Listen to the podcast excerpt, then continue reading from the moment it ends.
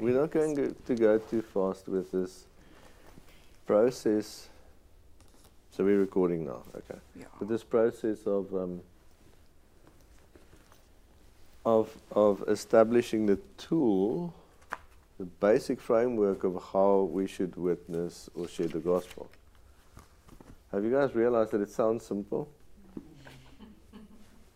and then you realize, wait a second, it's not that simple. So, this is what we have to establish. We, each one of you, have to take up this challenge of establishing in your thoughts, in your mind, inside of this computer, establish a framework. So there's a framework, there's a basic, solid framework that has to be in place to keep you structured, sensible, and ordered when you try and witness. Have you noticed that if you try and witness according to the knowledge you have, you get lost? Does it happen to most of you? most of you have, would have had somewhere to try and, and somewhere to practice, and you realize that once you dive into the knowledge part, it's an ocean. Where do you start? So you need a structure, basic structure. Now, for those that has, I know many of you have been around when we've spoken to other people. Have you noticed that I, I, I don't know if you're starting to re- remember and notice that I use a basic structure. No matter what the topic, no matter what the question, I use a basic structure.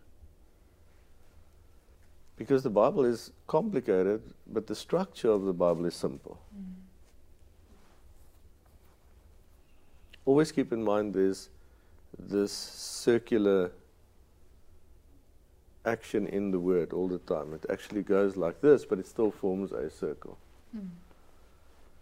So we learn to stick to the basic structure of what how the word works. Cycle back to a point. If you follow a linear thought pattern, you lose the person somewhere in between the start and here, and then you carry on till there. And the person actually stopped following you there. You have to take him and bring him back to something. You have to remind them why you started, why you've started this topic. Otherwise, people lose.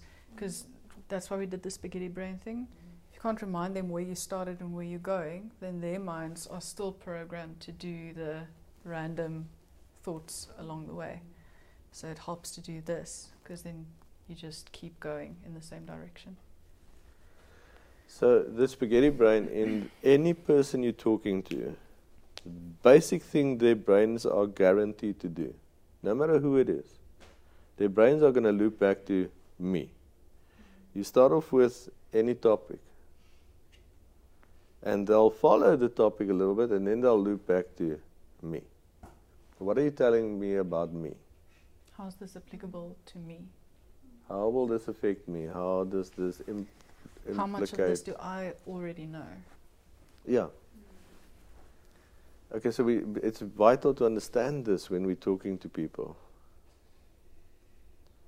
Um, and so we need to loop them back, and, and we use the fact that they want to make this about them. And it is about them. It's about their salvation. It's about their understanding. It's about their revelation of who God is. We know that actually it's about bigger things but we need to work with them. It's for we have to understand it's about them for them. Mm. Does that make sense? Okay, whenever we start talking to anybody, they will go to a felt need. Have you noticed how if if the, when the Holy Spirit starts moving, they want to confess something, mm.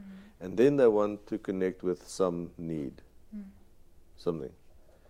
Their brains have been busy with something for days and months and years before you started talking to them. In the hours preceding the moment when you start talking to them, they've been thinking about something over and over and over and over and over. Whatever that felt need is in their lives, they've been dwelling on it all day long. It's all they can do.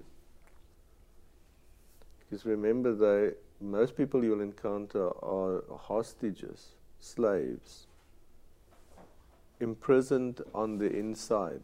They have a little square room, a jail cell that they can move in. They're moving in circles. They don't know it.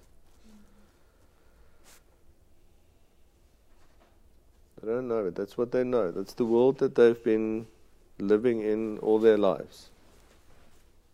And you are showing them there's stuff outside of that world. Okay. So keep these things in mind when witnessing. Okay. Now, we want to remind everybody again how does this all outside of time, what do you need to connect for people? Just a basic thing. What do you need to connect? So, okay, so we've been laboring obviously the outside of time truth and the value of using that truth to witness to someone. And it's all well and fine to understand the truth and trying to explain the truth, but the only way, the only way to effectively witness this truth is by connecting the end to the beginning. There's no other way to reveal to a person outside of time. So this is why we've started we started looking at the book of life, but specifically via judgment. This is this is the way to do it. so this is structure that you need to build into your thinking. That's why we're referring to a structure. You always have to understand that if you're going to go to the beginning, you have to connect it to the end. Mm-hmm. If you're going to go to the end, you have to connect it to the beginning.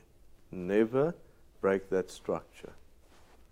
Remember that uh, the Antichrist strategy is to focus the potential believer. So we're talking about everybody in church, everybody outside of church that are potential true believers. He wants to focus their attention on some center point, mm. and that's a misunderstanding of the cross and why the cross is and how the cross works. So it's still the we're not saying the center the Yahushua isn't the center point of all things. Mm. He is, but he's the center point of all things outside of time. He is the beginning and the end. Yeah. So heaven exists because God is at the center of it. It's good because God is at the center of it. It's perfect because He's there. Does that make sense? Now, what if? So we know that in the end of time, when we've been redeemed, it says that the city comes down, and it says that um, God is the light of the city, and He's with dwelling with us. Now, what if God gave us a perfect city that's called heaven, and He just put all of us there, and He was somewhere else? Then we were just back here. How well would we be doing? But we're redeemed. All our sins are forgiven. We would find a way to mess it up again, wouldn't we? Now, the answer to that problem is that we're going to be in Him and one with Him. So we can't actually mess up anymore. The only way was going to get us safe is to make us one with Him.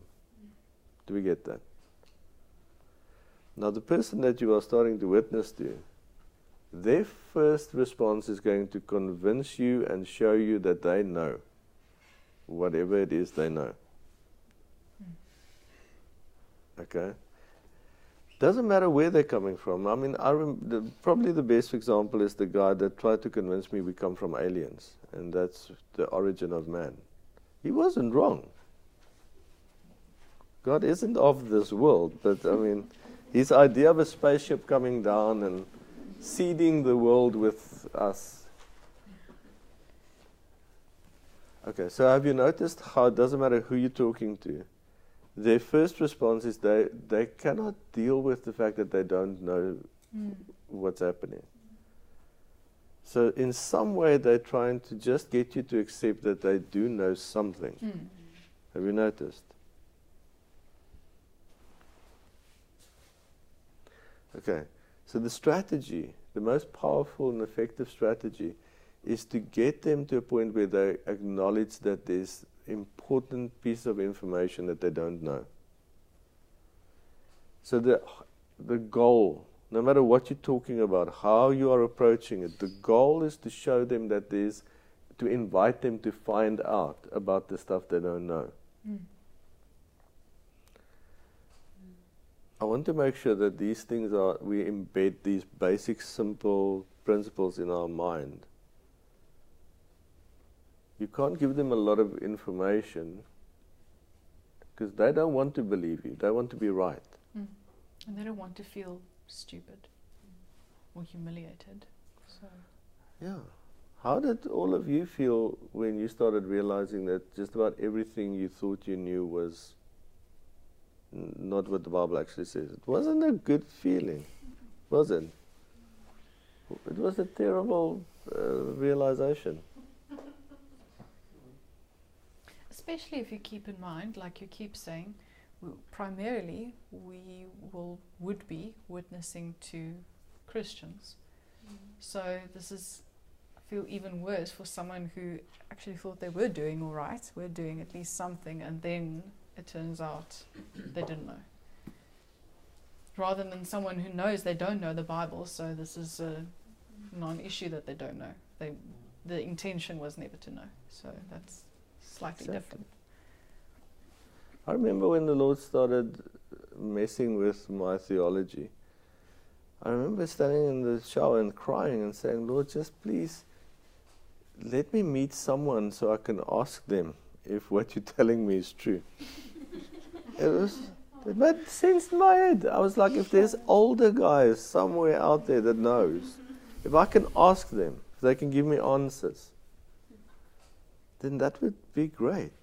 Because how could it be that I could not confirm these things with anybody? Mm. That must have been scary. And so you've got to understand that the person you're talking to, they're going to have a stress reaction. Mm. No matter how good the news is that you're telling them. Because if they accept outside of time, they have to acknowledge that just about everything else must be questionable. If they accept the name, if they are willing to just consider that you write about the name, then they have to start unraveling everything else they know. How terrible is the realization that the person will have when, when it comes to the name, when they realize that their parents knew nothing? Mm. It causes huge vulnerability. You realize that my mother that tried to teach me about Jesus didn't even know his name. Do you guys? So we've got to understand. So you've got to refer back to the structure. The structure is to bring them into something solid where, if they try and move, if they, you've got to outmaneuver them, because they're going to go backward or forward and you've got them covered on both sides. That's why, as soon as possible, you want to refer them to the end and then to the beginning or the beginning or the end. And remember, we did do the teaching where everyone has a beginning and an end. So just referring to the one or the other isn't going to do the trick because they have a timeline. It's just on the far ends, far extremes. So the that's why they're connecting the two. You have to connect the two. What's the best way to do that? The, that's why we started off with the Book of Life. Firstly, why would the Book of Life give you a good chance to at least find entry into their thoughts?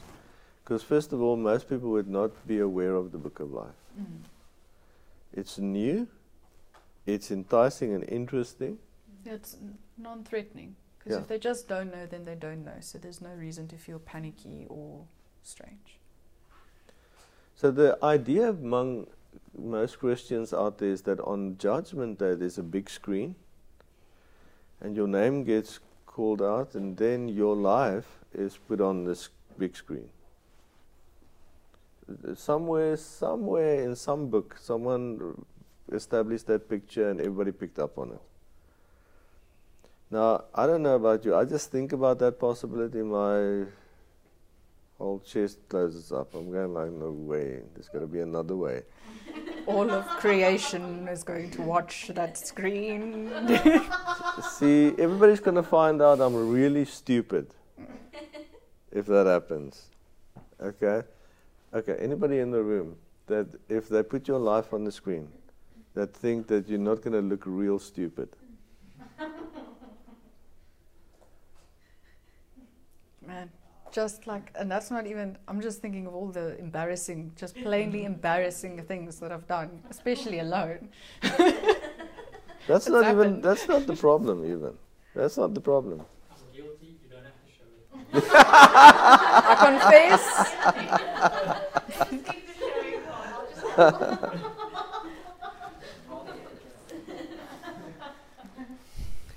So, so that would somehow, somewhere, most people have this vague idea of that happening. Mm.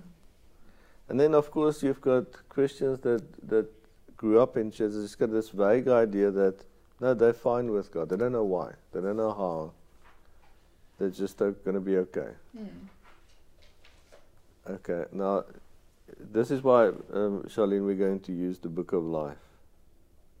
Once you, you can do it literally in two minutes, establish the fact that when we all appear before the, the seat of glory, the Lord Himself. Now, we want to present judgment, but as a redeeming factor. Judgment has a negative connotation for good reason, but we want to present the judgment of God as for what it is. It's a good thing for His children, even the ones that don't know Him yet. Judgment is a good thing for us. And the reason it's good is because of the book of life. And if you can show that it actually says, in any way that you get there, it actually says that there's a book of the Lamb, the book of life, opened at that day. And you show them that these names were written before the foundations of the earth. Then you, you, you narrowed the entire possible view to something very small. If the book is going to be opened in the end and the names are written before the beginning, that's all you need to show them. There's nowhere to go from there. There's no way mm. the best lawyer is going to find his way out of that predicament. And we only using what is true, what is written. Mm. It's there. Nobody can question that. There's no way around it. Now what? So the next question is very simply Is your name written in that book or not? The next question is going to be how you, you ask that question how do I get my name in the book of life? And can my name be taken out of the book of life? See, now it becomes personal.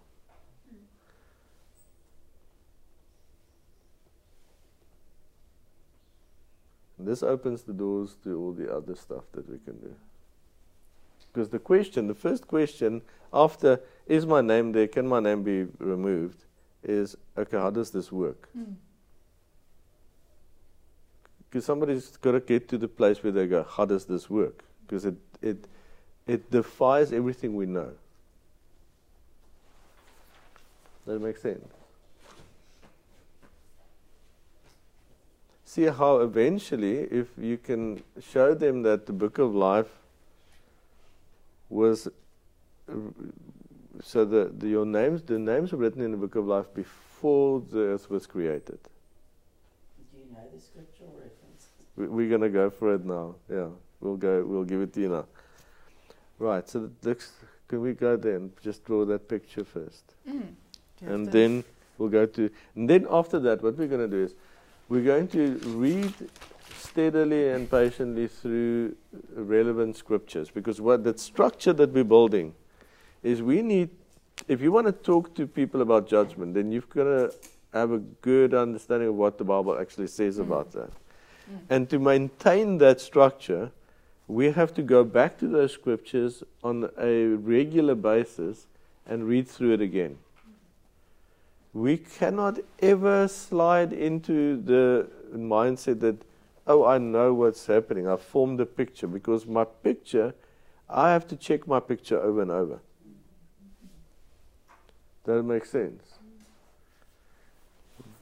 The way that religion works is religion wants to tell people what to believe according to what an old picture that they've never checked. They've never verified is it, is it correct, is it right. Do you want me to hold it? Okay. I'll show you now. He's going to Okay. sketch it first.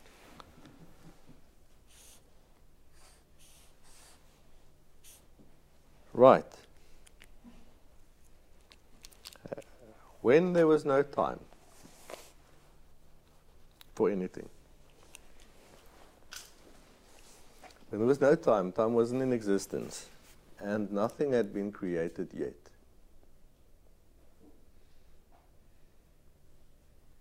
A book came into existence by God's perfect will. An empty scroll.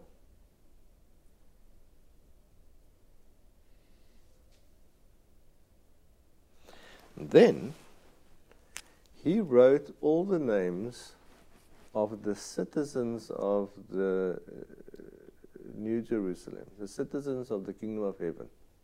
He wrote all their names in there. It's like someone deciding to have a huge ball, a Banquet. banquet, banquet. And then they sit down to write the list of guests, the invitation list. Okay. Now this happens. Then, what God does next, after He has written uh, names in the book, time begins. Because the moment that he wrote the names in the book,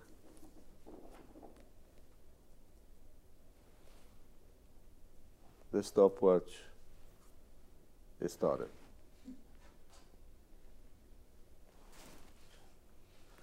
He creates earth. Can't write upside down. he creates earth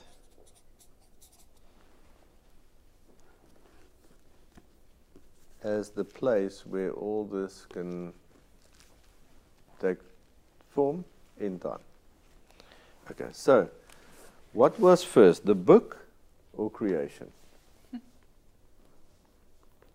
the book was first. And then at the end of time, so the book was first, then he creates the heavens and the earth all the planets and the galaxies and the universe. And he creates the earth and everything in it. And then at the end of the Bible, when the earth and everything that was created is finished with, no longer exists, the book is opened. So, is there anything more significant that frames time than the actual book of life? How has this very important piece of detail been ignored or missed? Overlooked. Do you realize that Christianity doesn't talk about the book of life at all? Mm-hmm. It actually frames everything. All that we know, earth and everybody that ever lived, and all the magnificent works of God and the Word of God is given to us, exists in between the two markers. So if God is uh, from everlasting to everlasting, then this book frames everything that has to do with us.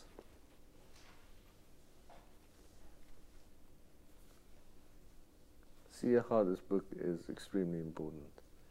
So can you can you start to recognize why we want to use this book as a tool to witness? Okay, so the book, the names are written there. There's a time lapse, and then the names are read from the book. And that was the story.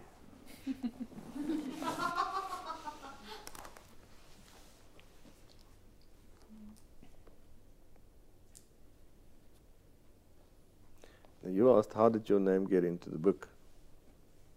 Well, read Ephesians verse first.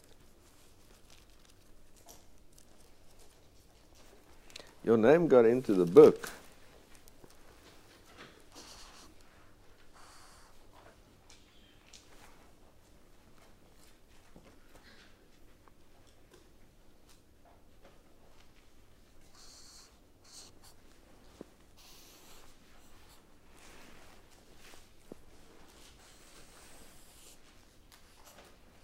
Yeah, you can read it first. Um, okay. Do I read that one or do I read that one? There's so many. Chapter 2. Can I read the whole piece? I know you want to go first. Okay. Okay, from verse 4. But God, who is rich in mercy, because of his great love with which he loved us, even when we were dead in trespasses, made us alive together with Messiah. By grace you have been saved. And raised us up together and made us sit together in the heavenly places in Messiah Yahushua. So that little piece of scripture encompasses all of time. Because these words are spoken to every person that will be salvaged of every generation over thousands of years. A little message spoken to everyone. How amazing is this book? So read it again.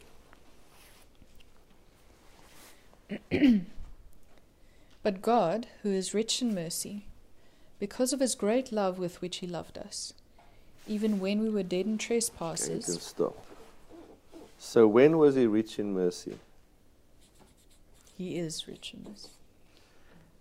And when did he love us? Remember, only, that is in the beginning. And that is when he loved us. That is when he was rich in mercy there. So that's when he wrote the names into the book.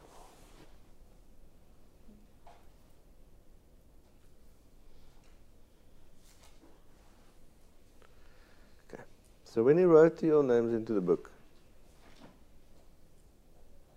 if we understand that he uh, his perfect will for all that would ever live was formulated and executed in this moment. When were you dead in your trespasses? Before your name was written in the book of life. When is your name written in the book of life?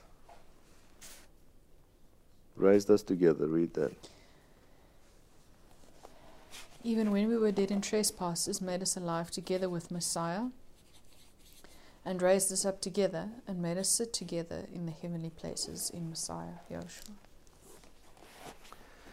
So this basically says when he was raised, we were raised. Now, our challenge is to get a normal person to the point where they can see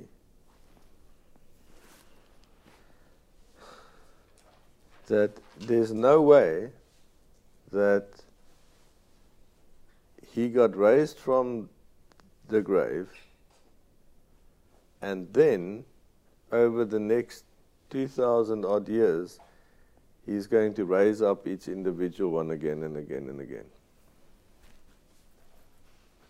Because remember, when you get baptized, you're supposed to get resurrected. See what a messy gospel that is. So he's trying to save people, then eventually, on a Tuesday, 2017, somebody decides to believe and uh, he raises another one. That's what everybody believes. That's what we all believe. That's why I, I wrestled with that for years. I was like, this does not make sense. I just had to read the Bible to find the answer. Okay, do we get it? So, so the book comes first before everything else. Okay, now we're going to pause. Going to pause. Because there's no way for me to know what's happening, exactly happening in your minds yet. I know for me this was a very long process.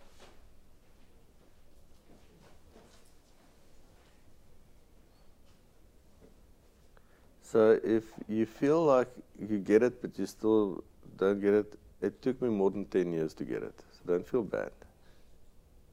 Took me a very long time. So now, let's quickly check.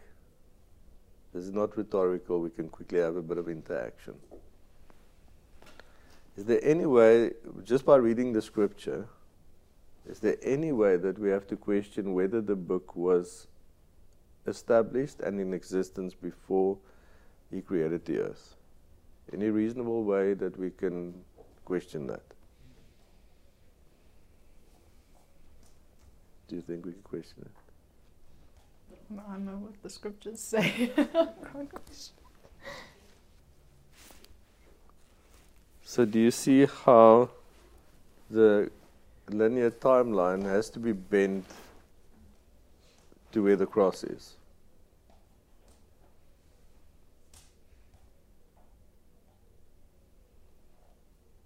So, think, try and figure out a way to let's try and figure out a way to debate this. Is there any way that we could question whether the book existed before the earth was created?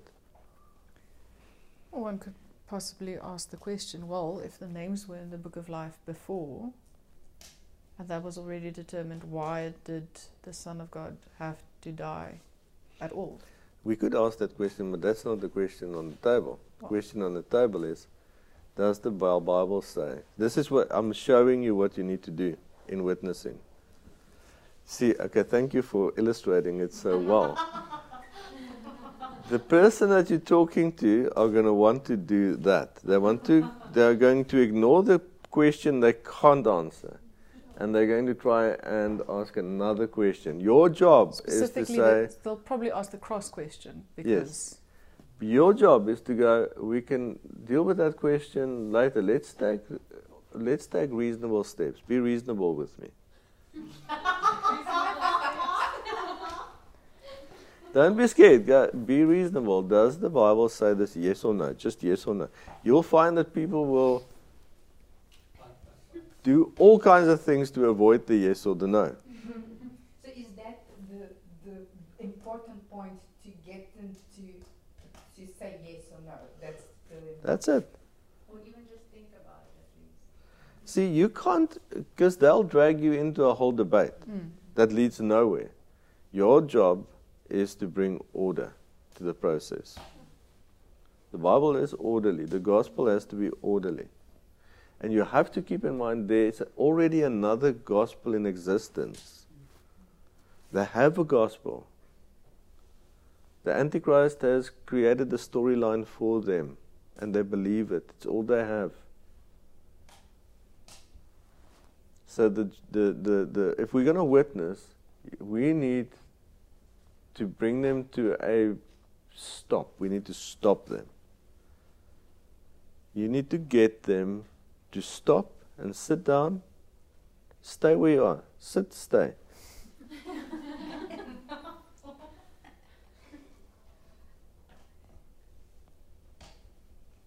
Is this making sense? So that's the simple goal. And then, you, so so basically, you want to ideally get them to read with you through that script, just the script. Okay, so before the foundation of the earth, Um, okay.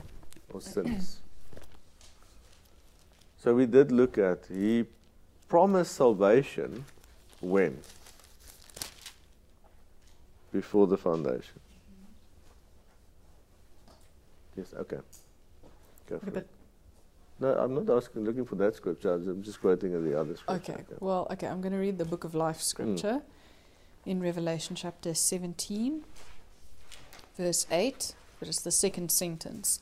And those who dwell on the earth will marvel, whose names are not written in the book of life from the foundation of the world. And the Timothy scripture. But that one doesn't directly mention.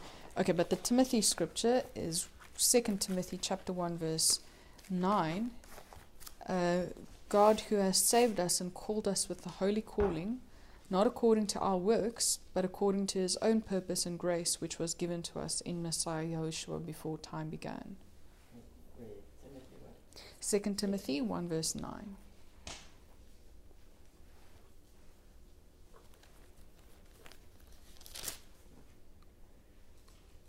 Now, we could say, okay, wh- wh- when did time begin? Because that would now be, if it says before time began, when did time begin? So, can we agree that time had to begin the moment when there was day and night? In reality, the moment he created, the clock was started. The moment he wrote, so and the other person's time frame starts at least at the earliest when day and night starts. We know the actual time frame starts when he writes the names in the book. Now, so what we want to get them to is to get a person to acknowledge yes or no that this book existed before the world was created. And that's why there's a few very simple script, scripture references that we need to know what it says, where it is, we need to be able to reference there. And then all you need to do is get them to acknowledge that the book was there. Just according to what the Bible says, not is the Bible right? Is it um, if they do any of those other things where they say, but isn't it symbolic? Just is this what the Bible says, yes or no? And what if it's true? That's all. That's all. Why do we want to do that? Because this forces the person to acknowledge that their understanding of things it forced them to acknowledge they didn't they didn't have this knowledge, they didn't have this understanding. They can try and convince you of the way that they did know things before, understood things before. You have to stop them from doing that. Not because we want to be right, because this is what the Bible says. Okay. You're going to now ex- uh, show us that, that wonderful revelation with, about judgment. Okay, can you go into that now? And we'll just explain all of that to them. The Peter. The house, yeah. Yeah. Okay. So this is one example of how the misunderstanding of time and how things worked leads to misunderstanding things the Bible says. We're going to look at a scripture that seemed to say something very clearly, and it's been quoted by various people over and over. And yet it actually doesn't say what people think it says at all. Okay. 1 Peter chapter 4. Do we want them to use their phones? So first read it and then we'll go to Bible Hub. Okay.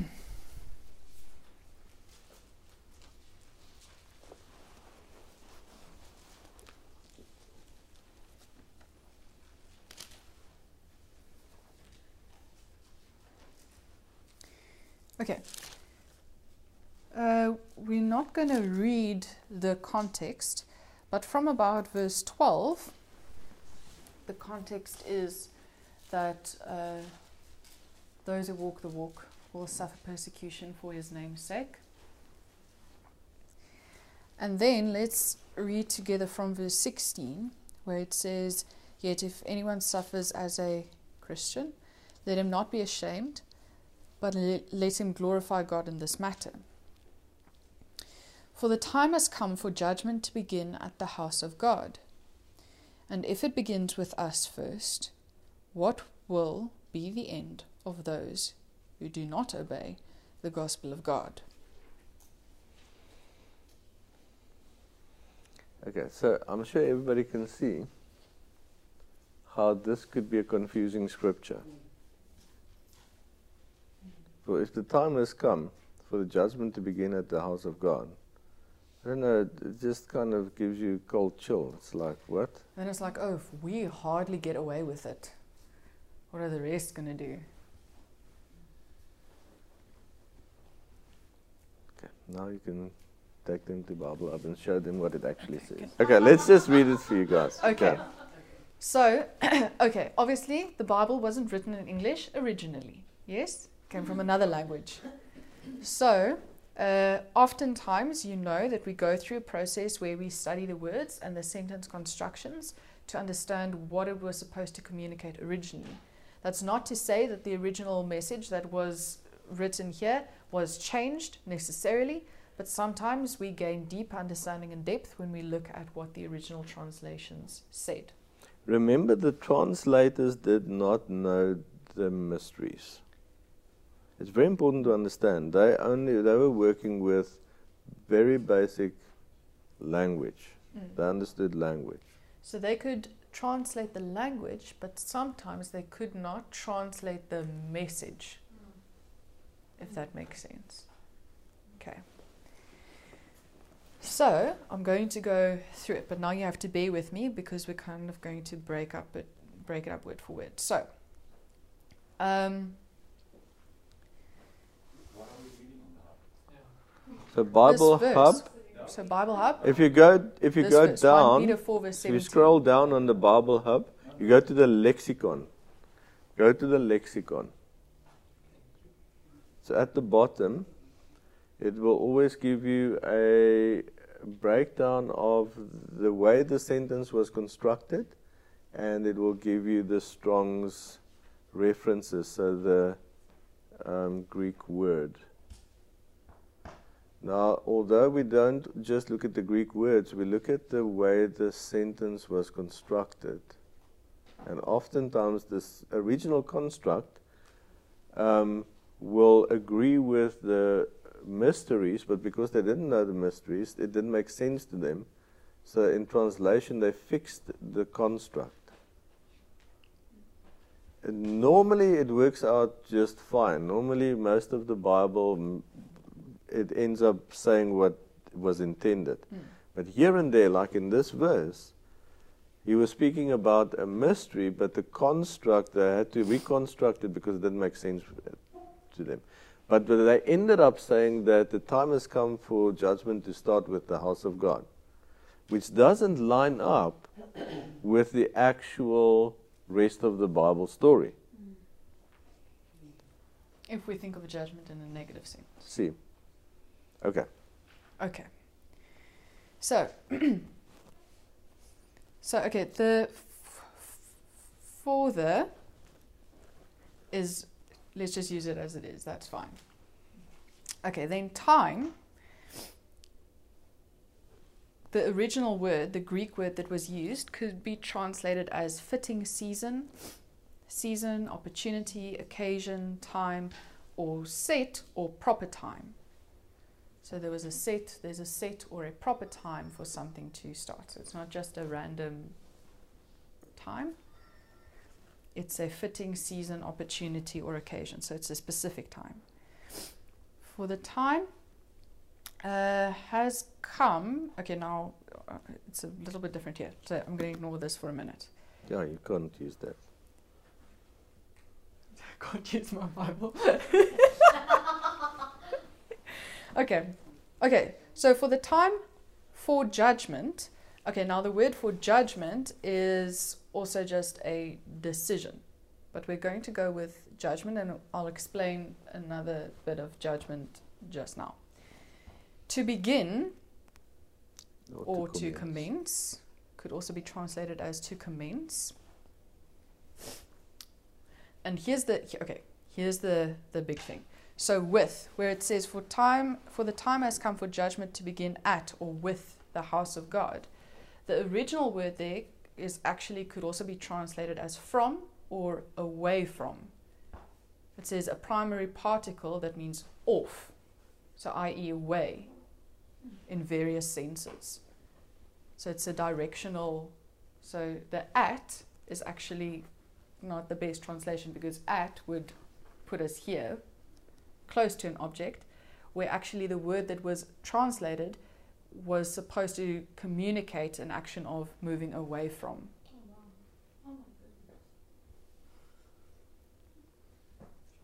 Right? So it's time the the appropriate time or the season or the um, appointed time uh, has come for judgment to commence away from the house of God. And then um, the house of God is also just translated as the family or the dwelling of God. Um, and then the rest can pretty much stay the way it is. Okay, no, it can't. Then we go and the the, it would, the construct would say and if, and then they translated it and if it begins. But it actually says and if in the first place or before or formally. And and if formally before in the beginning with us, then it says, What will the outcome for those who disobey? And the disobey, go to disobey, says, rebel, be disloyal, or refuse conformity to the gospel of God. Remember, we're busy in sharing the gospel. Now go right back to the beginning the original word construct where they said, read, read from the Bible, the verse, verse 17, please. For the time has come for judgment to begin at the house of God. So it says, for the time has come. The original has more a meaning of it is time. It is the time. Okay. So what this was actually, what, what was actually being communicated by Paul, is saying it is the time for the judgment, or it is the time of the decision. And he's now going to use the judgment in the term of separation. So it's the time of the decision of God that would mean that there's a judgment away from the family of God against those who refuse to be conformed to the gospel, the good news. Why is this important? Firstly, it has to do with the, the idea of time, the reality of time. If it says, for it is time, or it is the occasion or the opportunity it says, For it is a good opportunity. Now, what is, has he been talking about? He's talking about the suffering of the believers for the sake of the name of the Lord and of the true gospel. And he's going to say that they are blessed because they are suffering with Messiah for the same sake. And he says, For we are living in the time that God created where his judgment will separate the those who resist him, separate those who rebel against him from his family. It doesn't say that judgment starts with the house of God at all.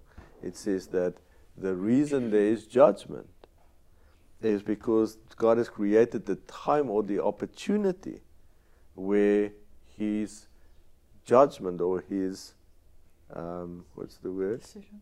His decision.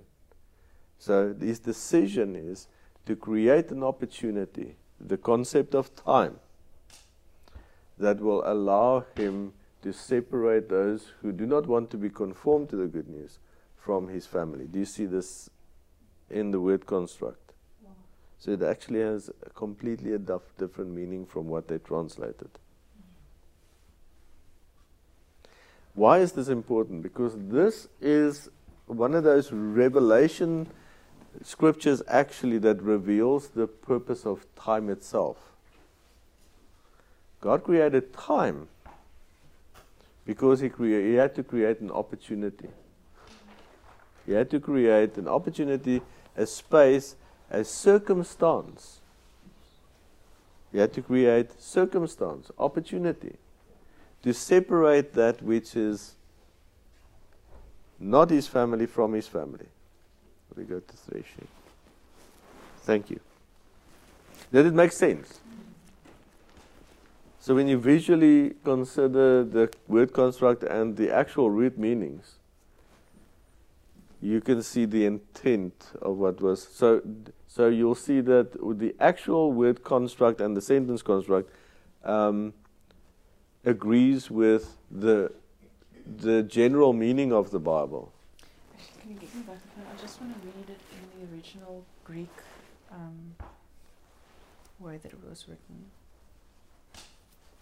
Because this is quite. This So, so we don't want to race past this point. It's communicating, we're trying to show you that this mystery has been clearly communicated by Paul to those who know. This the actual, it bears, it has bearing on the actual gospel. What is the true gospel? Okay. So in the original Greek, if you translate it just directly to English, the way it was written in, or that they said was written in Greek, it would read, "For the time to have begun the judgment from the house of God, if now first from us, what will be the outcome of those disobeying the gospel of God?" I don't know if you're making the connections.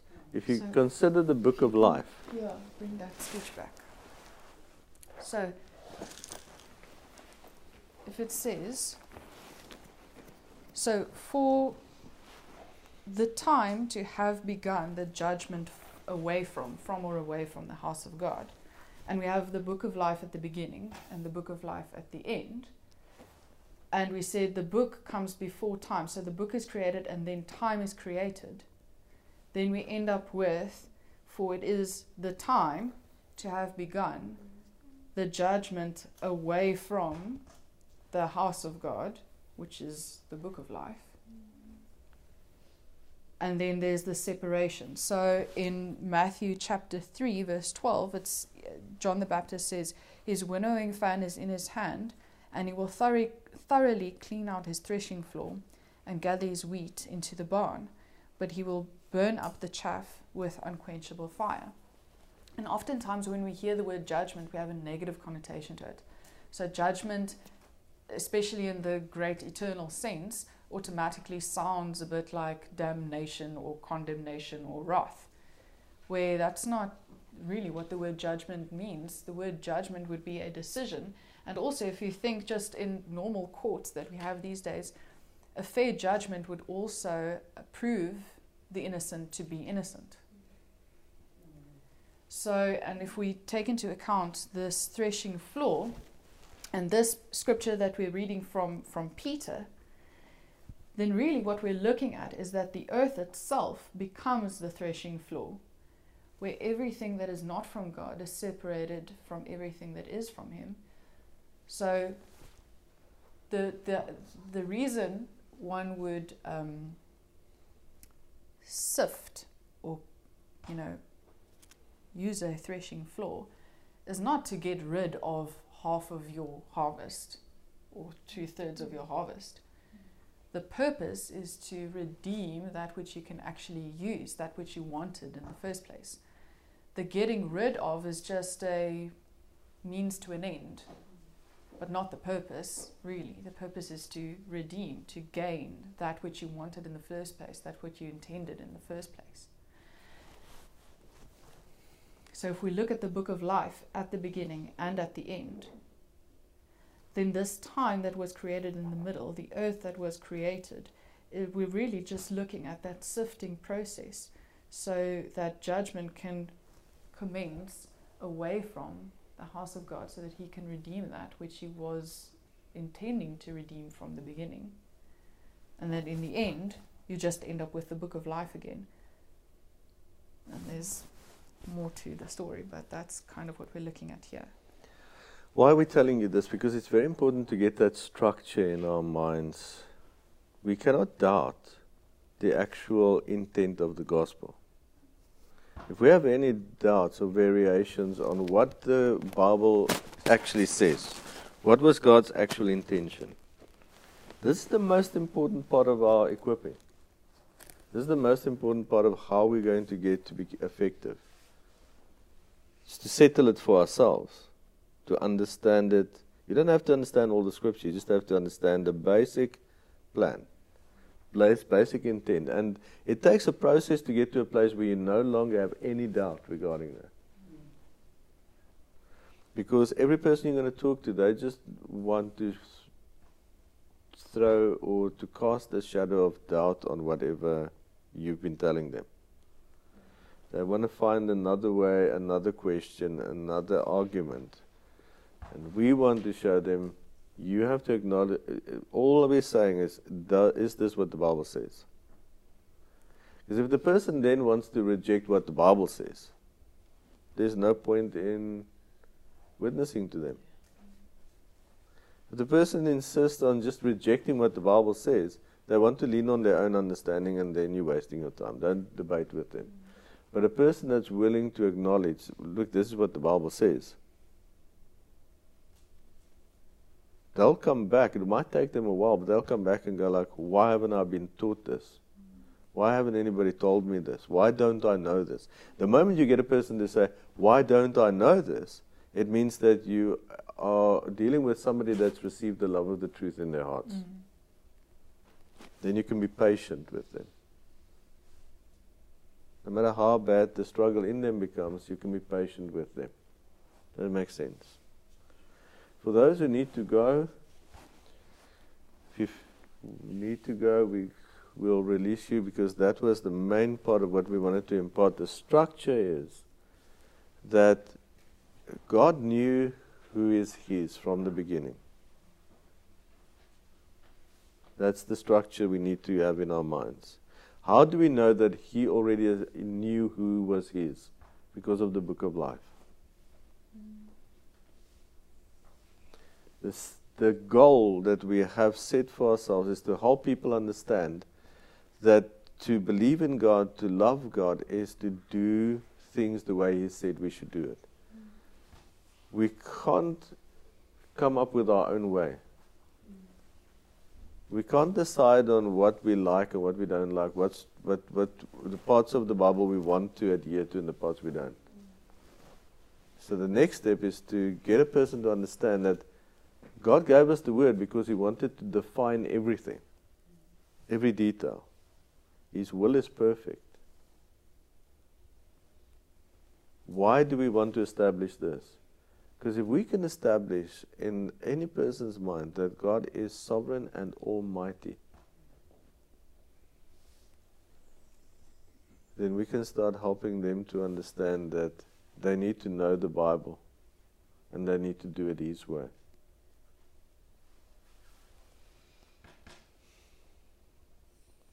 Do you see the logic behind it.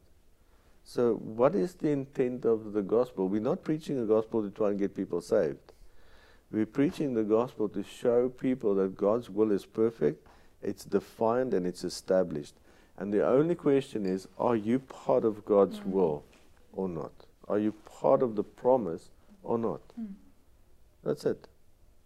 Because we can't get someone to accept the Lord into their hearts we get a person to start accepting his will. Mm. Joshua came to do the will of the Father.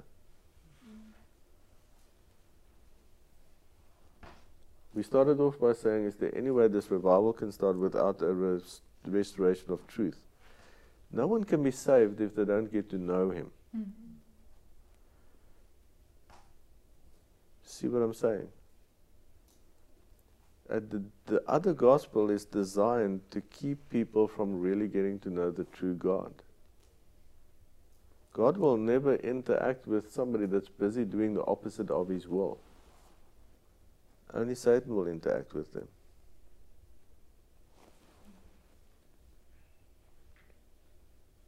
Okay. Simple structure. We spoke to Johannes. Johannes had a, an opportunity to practice a little bit at school at the school Bible study. And um, I'm going to use your experience as an example.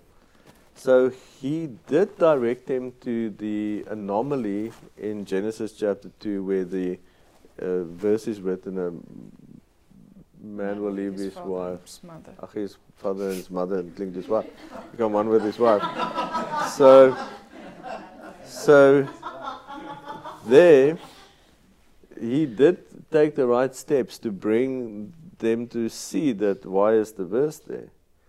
But he didn't connect it with the very principle that if you're going to take them to the beginning, you have to take them to the end. What's in the end? The New Jerusalem comes down as the bride of Messiah. That's why it's in the beginning. If you if you don't if you miss that step, then you just gave them an opportunity to explain away what you just showed them. Do you get what I'm saying? So, in showing that there is this verse in the beginning of the Bible, we can show them that God is, is as revealed to us His plan from the beginning. And that it's the same from the beginning, so we're safe and secure. So, what did we just mm. prove to them? That God is good, He's almighty, and He does what He says He was going to do. See how that logic works? But if you just try and prove to them that there's a verse there that shouldn't be there, it's not going to do the job. Because they're going to now find all kinds of reasons and explanations, possible explanations for why it is there. But if you show them from the beginning and connect it to the end and connect the end to the beginning, then you can start showing them, you can start pointing them in the right direction. Okay. Does that make sense? This is very important to remember. We're coming to them with the good news. Gospel means that it's good tidings, good news. What is the good news? Yes, it is. He did. We, we're going, to, in this process, let me make it sure, sure that you understand, we're going to get to the cross. And we are working our way to the actual centrality of Yahushua as the Savior.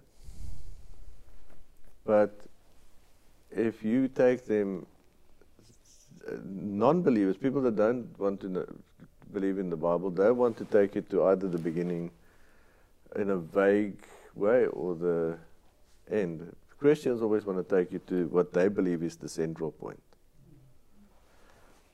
And um, the fact is, they want to make him a man and keep him a man.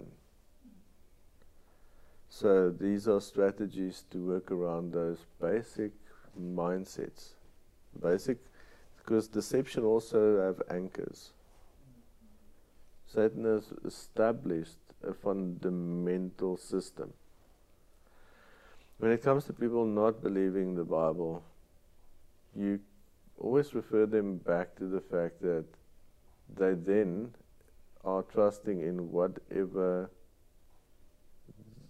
the understanding or knowledge they have and where did it come from. If they believe there is a God and the Bible isn't His word, then it means there's a God that didn't let us know anything. That's a big problem. Yeah? Yes. So if God already knew whose name will be in the book of life, then why is the earth overpopulated and why? Because the reality is you either believe in God, you're either for him or you're against him. Why then let us multiply if you already knew who's going to be in the book of life? See now, this is again the that brings us to the next step. These the Bible has steps of truth. And so again in the beginning that's where we see the seed and we see the curse. So man did fall and God did speak a curse over them. And that brings us to that difficult truth of the seed, because there it says that um, the childbirth would be multiplied, Eve's childbirth. And that's also one of those truths that's been hidden by the foundation of the Antichrist. And here what happens is that it's not only those, obviously, from the end. So go back to the end.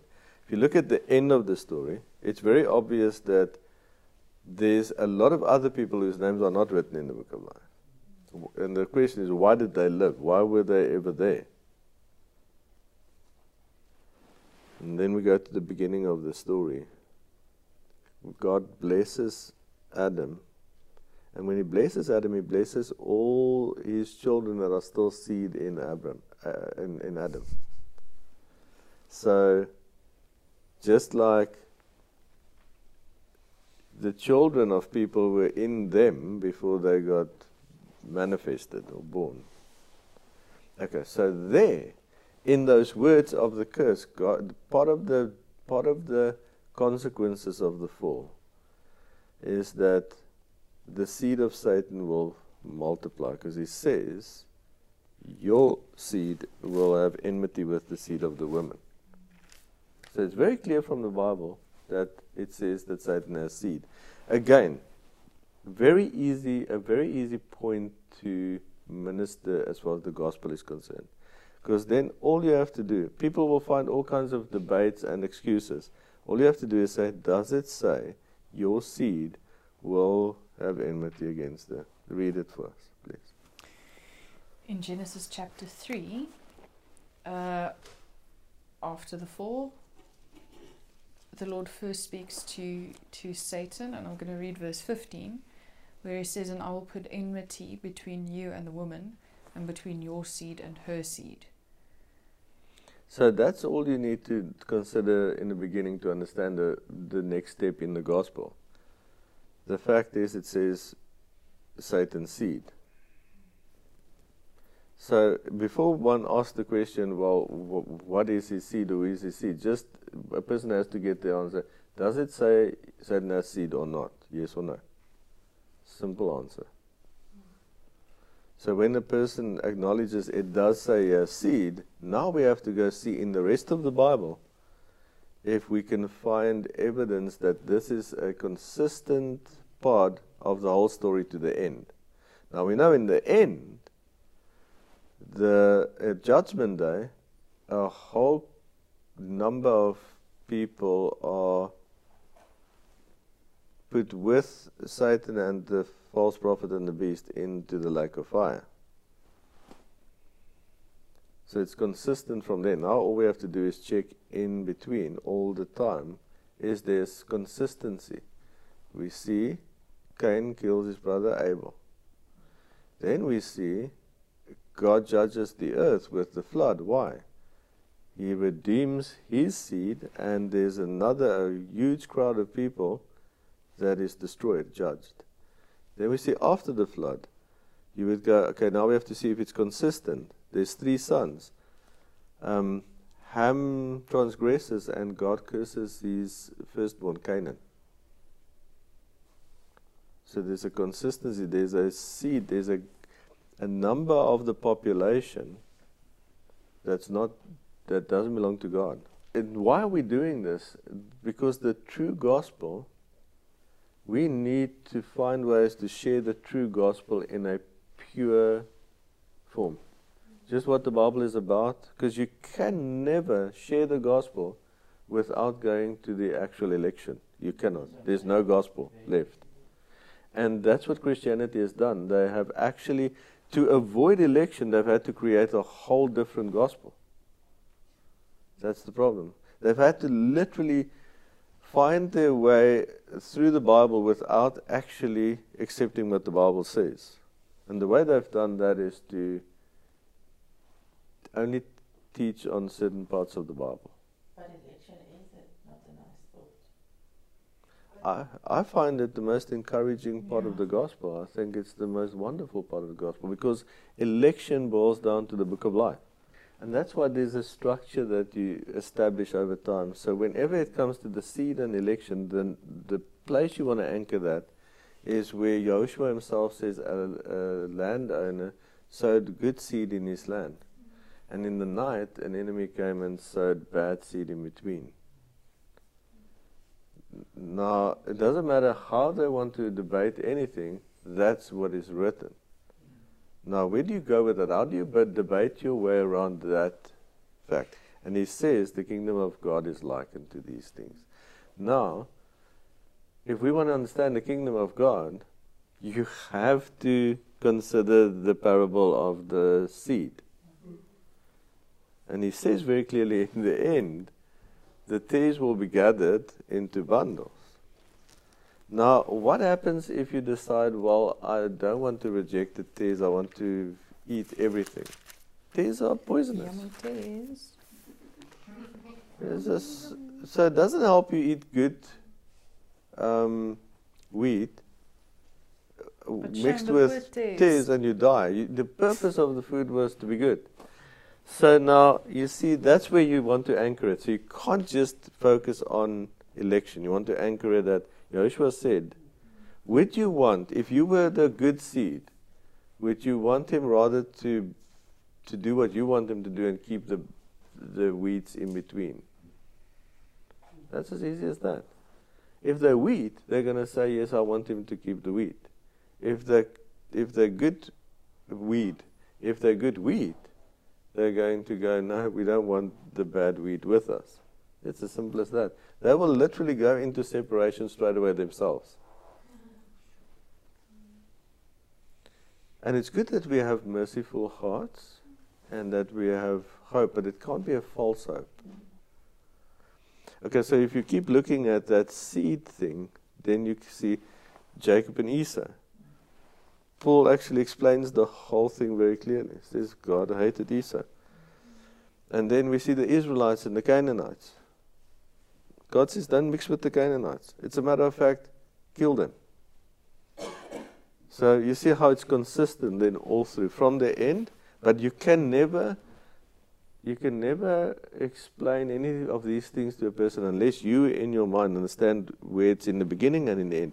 If you have a theory or a doctrine or piece of theology that you don't you cannot connect beginning and end with, then there's something wrong with it.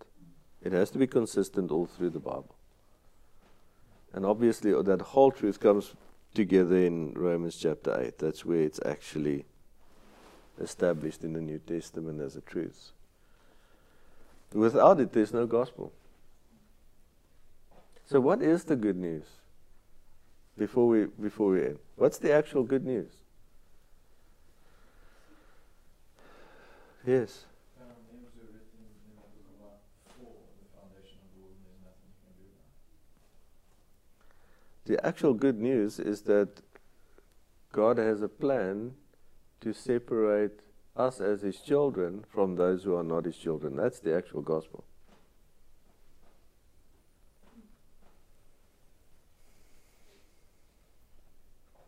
Harsh gospel, depending on where, where you're standing. For me, I'm going, thank you, Lord, that I'm standing where I'm standing. And do you know what what what makes that gospel actually more beautiful is that there's people that they're not they're not rejected because of some specific thing they did wrong. Because if they were judged because of something they did wrong, then it, it means that if they just avoided doing that, if they just need, and didn't do that thing, then they would be fine. The gospel, the true gospel, is that they refuse to be conformed to Him. Now that's the big act. It's all the small decisions, all the debates, all the resisting the truth was them just not wanting to be conformed to the truth. And as far as I'm concerned, that's a huge transgression against God. So you see, it's no longer about, well, he made a mistake or he didn't know. About the big picture. And that's also good news for us because we don't have to feel bad for them. If, people ask, so how do they know if they are in the book of life That's, a, that's the kind of open door you're looking for. The person that asks that, you want to respond with excitement because this is exciting. You respond to them and say, Your heart will draw to the truth and you will do whatever it takes to get to know God. No matter what obstacles are in your way, you will go through it, over it, but you'll get to Him. That's how you know your name is written in the book of life. So that's how you immediately encourage, you focus on an encouraging process. You want to immediately, you you want to, if, if somebody says, Well, how do I know my name is in the book of life? You want to go there. You go, You know how you're going to know? It's because you'll do whatever it takes. You won't find excuses. You won't try and find excuses. You'll do whatever it takes to get to Him. It's about Him. It's about getting to Him. That's the, the what you then you don't want long explanations. You go like you want to speak to their heart. If their heart goes, I hear you, but I still love that other thing. If they choose the idol, there's nothing you can do about it. The person that immediately responds with their hearts going, I want to get to him. That's who I want to be. That's who I am. That's how they know. There's something in a person that doesn't know the Bible, doesn't know anything, something in them goes, that's me. I want to get to him. Person that wants salvation because they don't want to go to hell, that's the whole wrong thing. There's the people that are his children, they want to get to him. Okay, so that's about it. For this week, go meditate on that structure. Somewhere in your mind, there has to be this solid structure. Meditate on that, please. Bye bye, everybody.